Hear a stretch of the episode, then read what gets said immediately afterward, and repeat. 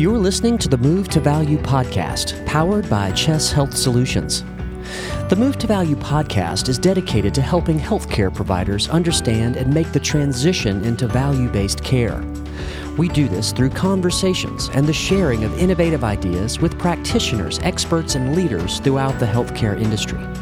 Our mission is to sustainably transform the healthcare experience for the patient, provider, and care team by cultivating a value oriented, compassionate, and health aligned community.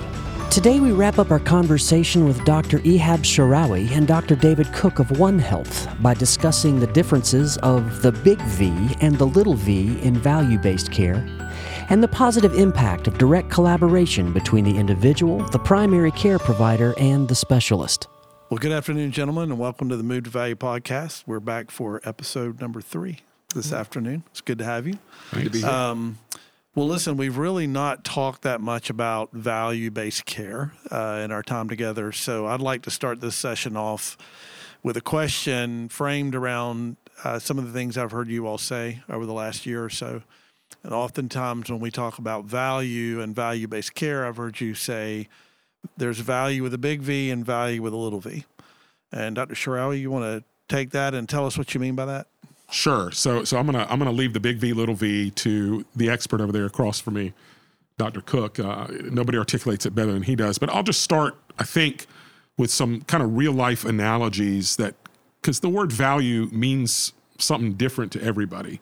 And within healthcare, I think it means something different. When you talk right. about value, if you're talking about from a health system lens, it's something different than it is from a payer lens, than it is from a physician provider lens. It's from a consumer lens.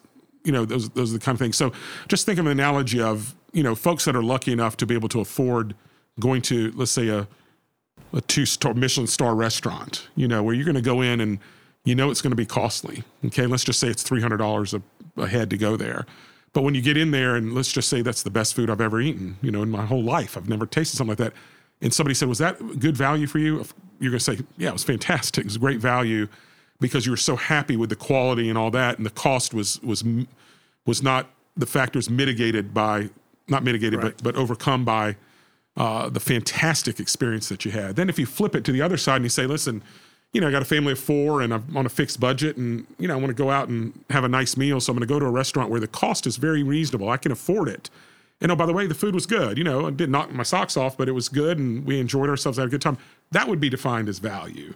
And those are two different experiences, but both of them have satisfaction. What, what I always think in healthcare is, is for so many people, that situation is just upside down. And, and, and, and, and really, when we talk about value in healthcare, we got to figure out how to make it right for everybody so that everybody gets value in that regard. I, I want to get let David expound on that. Um, yeah, completely agree with that, Sharawy. I mean, that what a great anecdotal or, or model to look at because it's very hard to understand value in healthcare. Except I, I, would say this: I heard Don Berwick say this one time a long time ago, and I'll start my conversation of the big V and the little V with this: is that there really is no value in healthcare delivery there's only value in health. Okay. Right. You, are not thinking about, hey, I love taking my car to the shop and getting it worked all the time. No, what you like is your car running, running, running really well for a long time, right?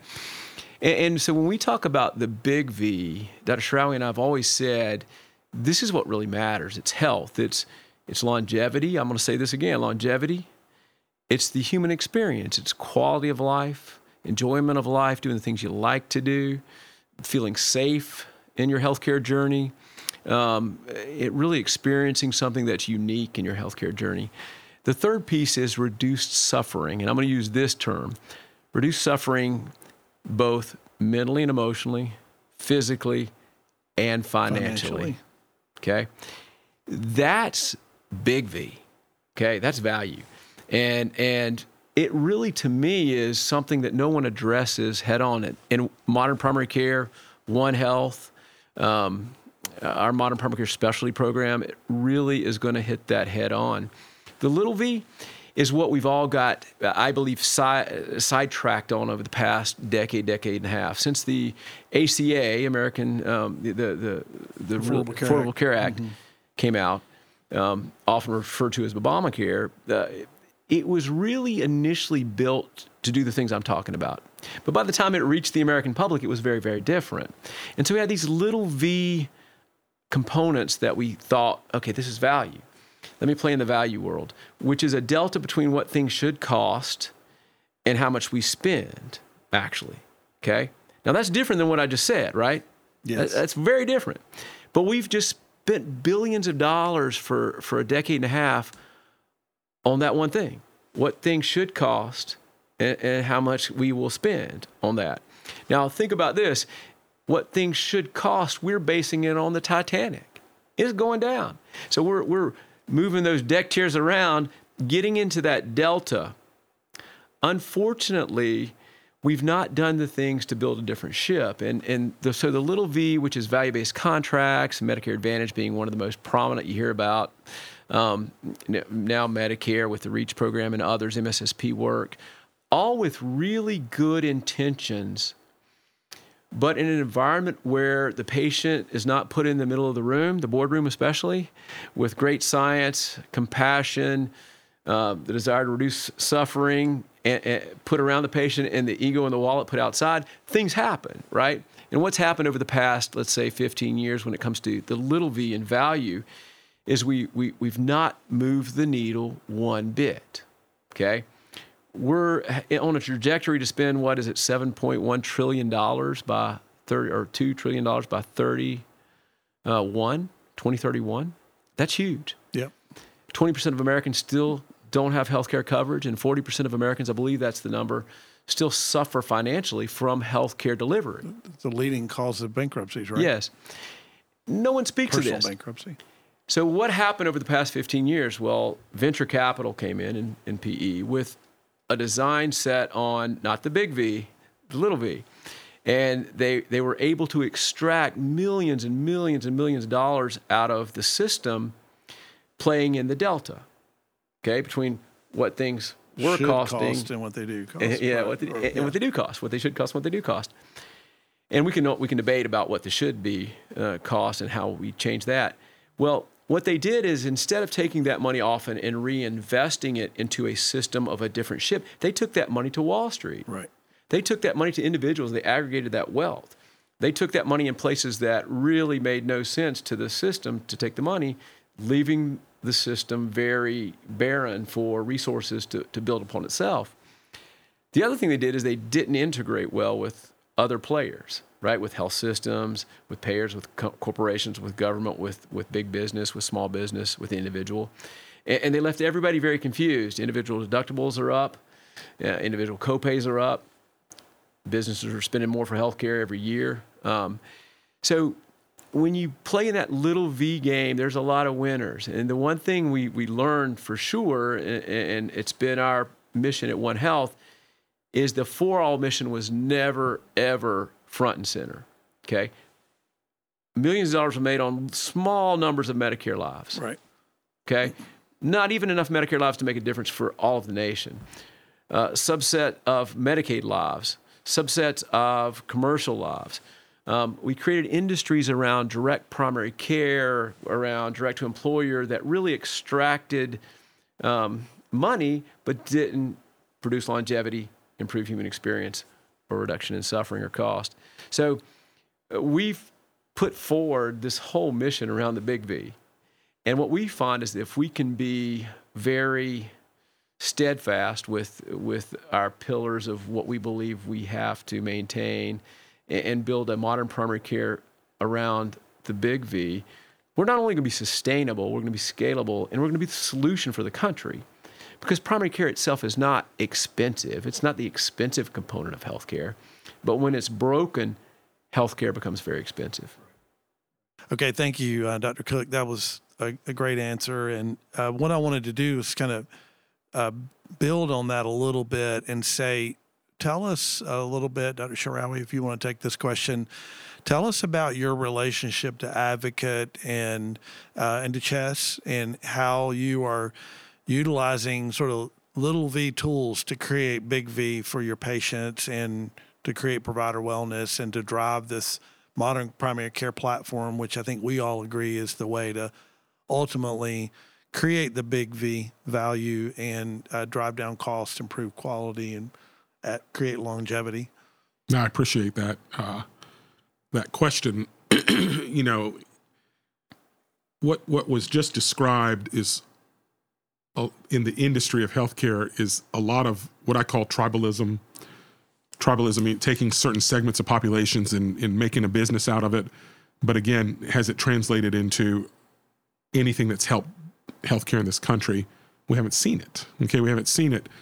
The other thing is to create what I think are always not the best way to do things. That is to create transactional relationships in the healthcare space. So if you think about provider to payer, that's transactional. Probably about the most example of a transactional relationship.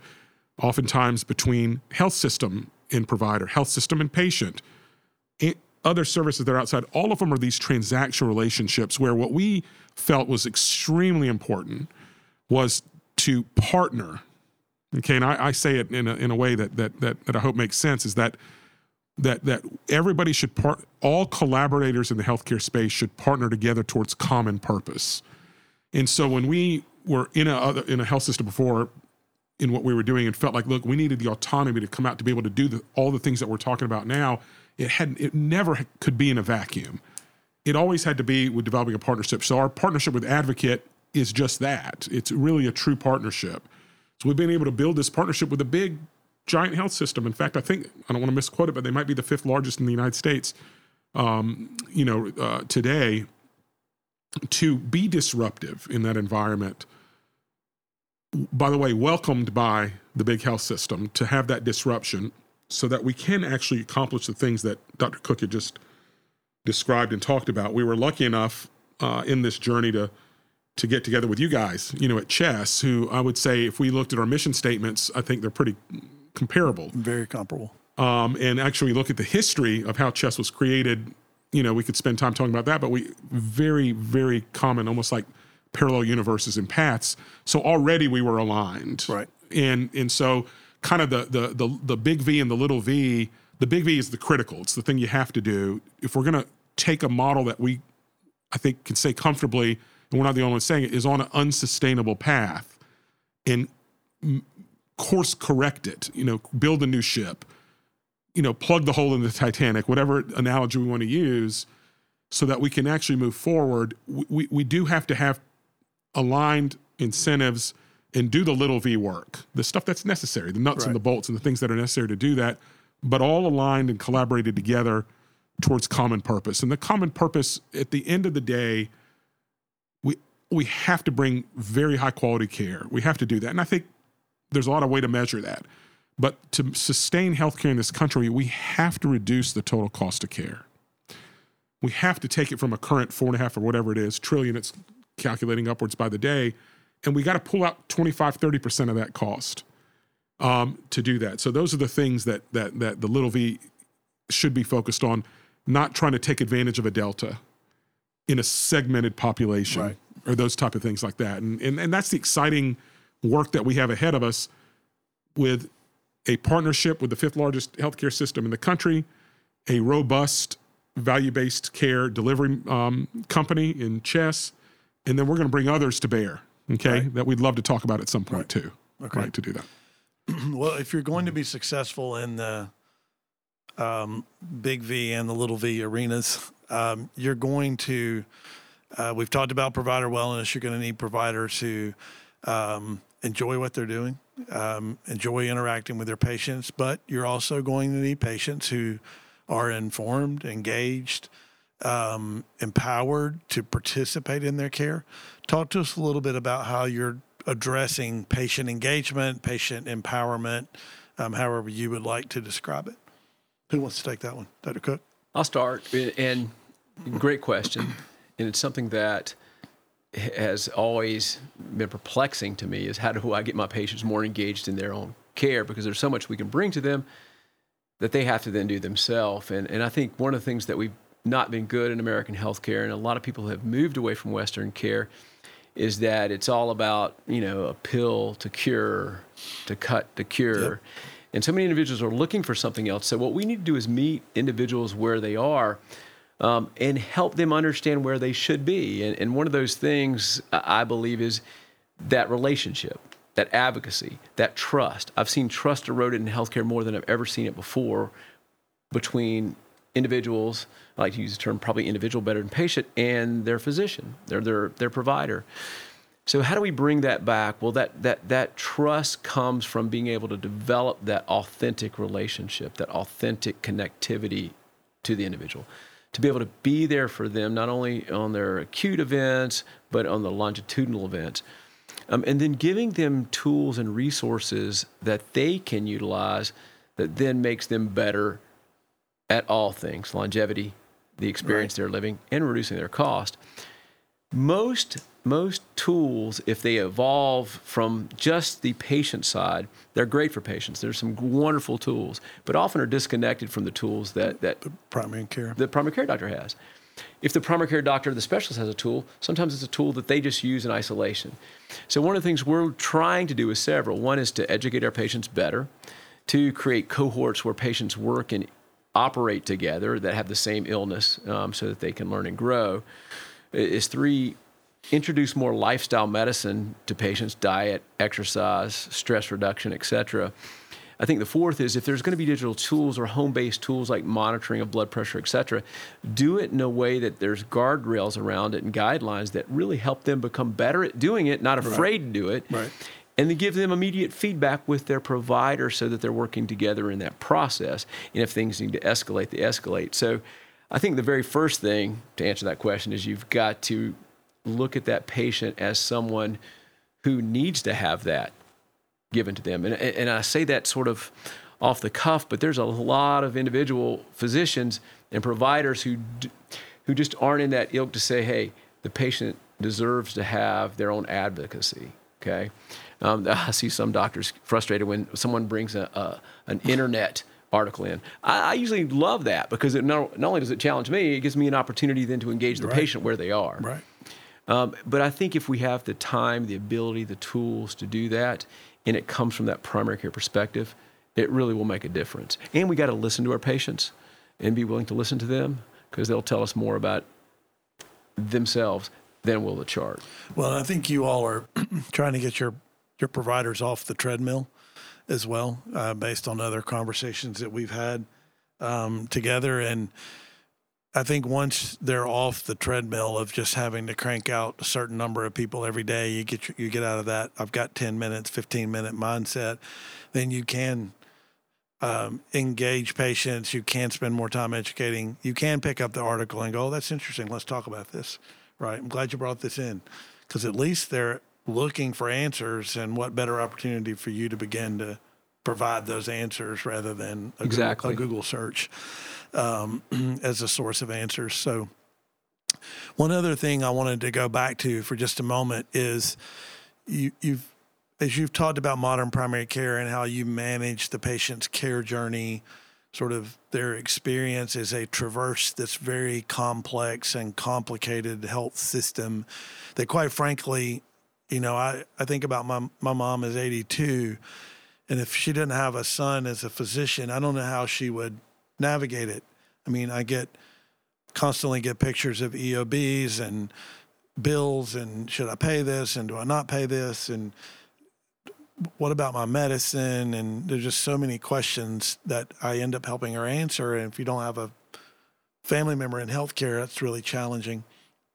But going back to your you must have or either are building, you have or are building strong relationships with your referrals out to specialties, be that orthopedics, cardiology, other areas where we know it's almost impossible to get patients in, like rheumatology and endocrinology. Can you tell us a little bit about how you go about building those relationships so that are you trying to create like in office video consults or getting patients seen in person. How, how are you addressing the need to have a tight relationship with your specialty partners? Oh. So, so Dr. Lynn, I would say all of the above. You know, all of the above. And, and, and I'll start by kind of leaning in on what you said earlier about your mom's care. You know, uh, I would consider myself an educated uh, person driving through healthcare. And, uh, you know, for many, many reasons, I have to access healthcare more than most. And I think to myself all the time, what if I was not, didn't have the knowledge that I have? There's not a chance. Okay, there's not a chance that folks can navigate this confusing. So it's going to take a village, okay, to figure out how do we create simplicity. But boy, we should start. Okay, so so one thing we do, and we and we kind of break the the what I would say is the traditional thoughts um, about the relationship between primary care and specialists. Specialists equally want to do the right thing of what primary care does. We interact with independent uh, specialists, with specialists within the advocate arena, all of them to a T. All of them say, I want to figure out how to navigate the system better too, to be able to do that. It's multi pronged. Okay, it's about education, so bi directional education, so that referrals are the appropriate referrals. It's about what we had talked about in earlier earlier times about how do you drive the care of the patient starting from modern primary care and I call it sometimes the 80-20 rule where maybe in some fields of specialists 80% of the care can be taken care of through just a collaborative conversation opening up those avenues. And then it's that real 20% that really needs to get into the hands of the of the specialist. Well we should just be really good at that. We should figure out how to mitigate all the barriers that are there. So we do that every day. So every day, our team and, and us, we're, we're engaging with specialists to break the barriers. The barriers are, are traditional barriers that, believe it or not, I think the thought process was good. Hey, let's have an EMR that can take a referral and electronically send it and then close the loop. The problem is it's created a monster that that that quite frankly in some some of these models it's really unsustainable. So what we're saying is look, let's think differently now.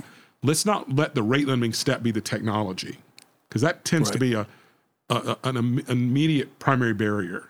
Well, we got to figure it out through this technology, and, and, then you find these walls that you hit and you can't do it. Or we're, black holes where it all black disappears. Holes where, that's it, where it all disappears. We're blowing that up completely. So we're engaging with all the specialists, and the first thing we're talking about is how can we drive the right referral to you? How can we create relationships? We used to have these relationships when all of us were hanging out in the hospitals and things like that we could just have these conversations, do that. So, how do we create relationships that allow us to do the best for the patient? That might not mean traveling in a car to your office. It might have just been a conversation, and then whatever the spectrum is from there on. And then number three, how do we get that patient or, or the individual into your clinic when they need to be get, gotten into at the right time with the right communication at the right place? Um, and I will say, I'm excited that once we've decided to not let technology be the barrier, we've already started to make a difference um, in that. But but I do want to kind of break the paradigm of thought that there's this kind of disconnect between what the primary care needs and what the specialist wants or wants to do. That's, that's, that's really yeah. not true. That's really right. not true. And I, and I would say that's across the board of the conversation. Yeah. So we really got to take that subject and run with it. I'll, I'll, I'm just going to add one more last thing we do need to leverage technology in this way. We need to be able to create easier access for that conversation through technology means. And we're also talking about that, you know, the yeah. partnerships, looking at those kind of things to do that. So, well, when you when you end up um, building the perfect modern primary care platform, then you can build the perfect modern specialist platform. That's right. right? well, um, Dr. Cook, Dr. Sharawy, I'll ask you a question. Is there anything I haven't asked you that I should have asked you? No, but I, I will say one thing.